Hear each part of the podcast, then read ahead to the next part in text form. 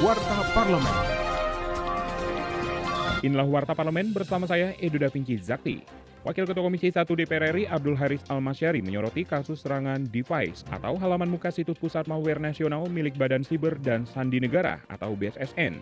Ia prihatin mengingat situs Pusat Malware Nasional merupakan garda terdepan dalam mendeteksi dan mencegah potensi serangan siber. Politisi PKS itu menilai kondisi keamanan siber Indonesia masih sangat lemah, terbukti dengan sejumlah kasus kebocoran termasuk data penduduk. Komisi 1 DPR tekannya akan terus berupaya mendorong BSSN meningkatkan sumber daya manusia dan infrastruktur dan teknologi mumpuni.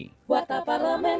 Dalam acara webinar menyambut Hari Parlemen Nasional, anggota Badan Kerja Samantar Parlemen atau BKSAP DPR RI Putri Komarudin mendorong keterbukaan data yang akuntabel dan akurat pada literasi digital yang dapat mendekatkan parlemen ke masyarakat. Kita juga harus menyajikan informasi yang berkualitas, konsisten, berkelanjutan, juga menjadi suatu basis data yang diperbarui. Jadi jangan sampai nanti ketika kita melihat catatan di DPR RI, datanya adalah data tahun 2015. Dan dari berbagai catatan tersebut, tentu harapan yang ingin kita capai adalah bahwa e-parlemen ini dapat semakin meningkatkan efisiensi termasuk penghematan anggaran, mempermudah akses informasi kepada publik, dan juga yang paling penting semakin mendekatkan parlemen dengan masyarakat.